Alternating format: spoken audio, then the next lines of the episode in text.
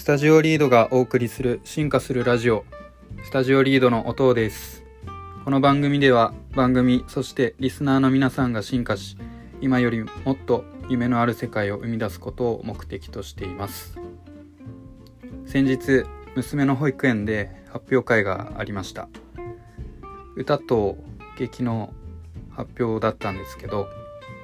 娘は家で全然練習してなくてですね、どんな歌や劇なのか内容が全然わからない状態で当日を迎えました。コロナ禍なので保護者関係は各家庭2人までで、各クラスの発表ごとに入場の入れ替えがありました。僕が小さい頃は祖父や祖母、親戚の家族もお弁当を持って見に来ていて、かなり賑やかでしたね。他のクラスの発表も見れましたし、小規模になるのは少し寂しいですが、自分の子供の発表だけ見て帰るのも混雑せずにサクッと帰れたので、これはこれでありだなと感じました。保育園の駐車場も混みませんしね。それで発表会が始まると、娘は意外としっかり歌って演技も上手でびっくりしましたね。そして仕上げにうちの子が発表の終わりの挨拶をしていて、これまたびっくりでした。全然練習してなかったのに。さすがに終わりの挨拶は緊張していたのか、鼻の穴をひくひく大きくさせながら挨拶していました。でもよくできました。拍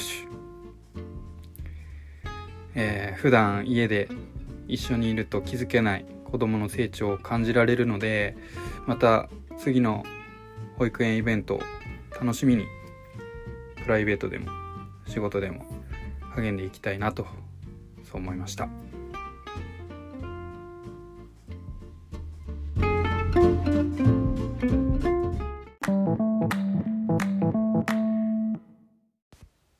それでは本編に行きましょう。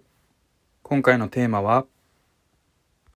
思い出は YouTube に残すべき説。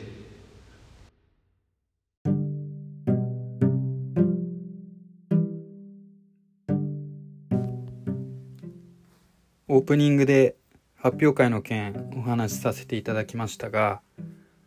今回 iPhone で発表会の様子を撮影しました。家に帰ってから家族で共有できるアプリにデータをアップロードしてたんですけど、無料版なので一つのファイルにつき3分間までしかアップロードができないんですよ。なので3分ごとに切り取り作業をしましたよ。本当大変でした。この作業してた中で僕が思いついたのが、家族の思い出の動画は YouTube に残せばいいのではないかということを思いました。どういうことか。YouTube に動画をアップすることで、家族知り合いに手軽に動画が共有できるということと、2つ目、コンテンツ動画の土台が作れるということ、そしてもう一つ、3つ目、いつの間にか YouTuber になっている。それぞれ説明していくと、家族知り合いに手軽に動画が共有できるっていうのは、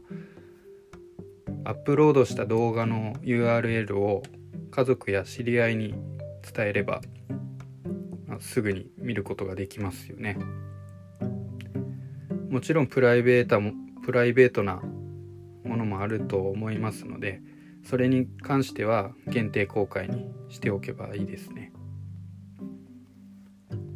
そして2つ目、コンテンツ動画の土台が作れる。先ほどプライベートなものは限定公開でと言いましたが、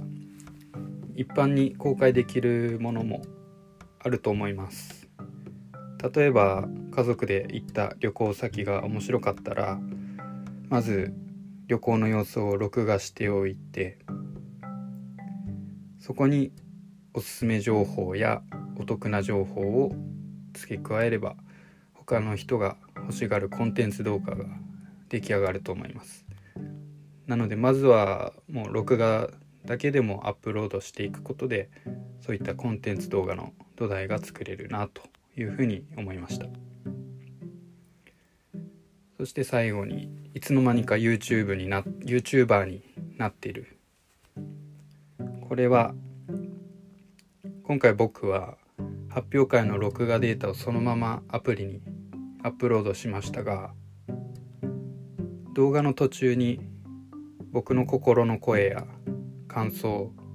そういったのを文字やナレーションで入れると、ぐっと楽しい思い出動画になると思うんですよね。そしてこういうことを積み重ねていくと、自然と動画編集のスキルが身について、また発信力がついてくると思うので、いつの間にか YouTuber として活躍できているのではないかなというふうに考えました。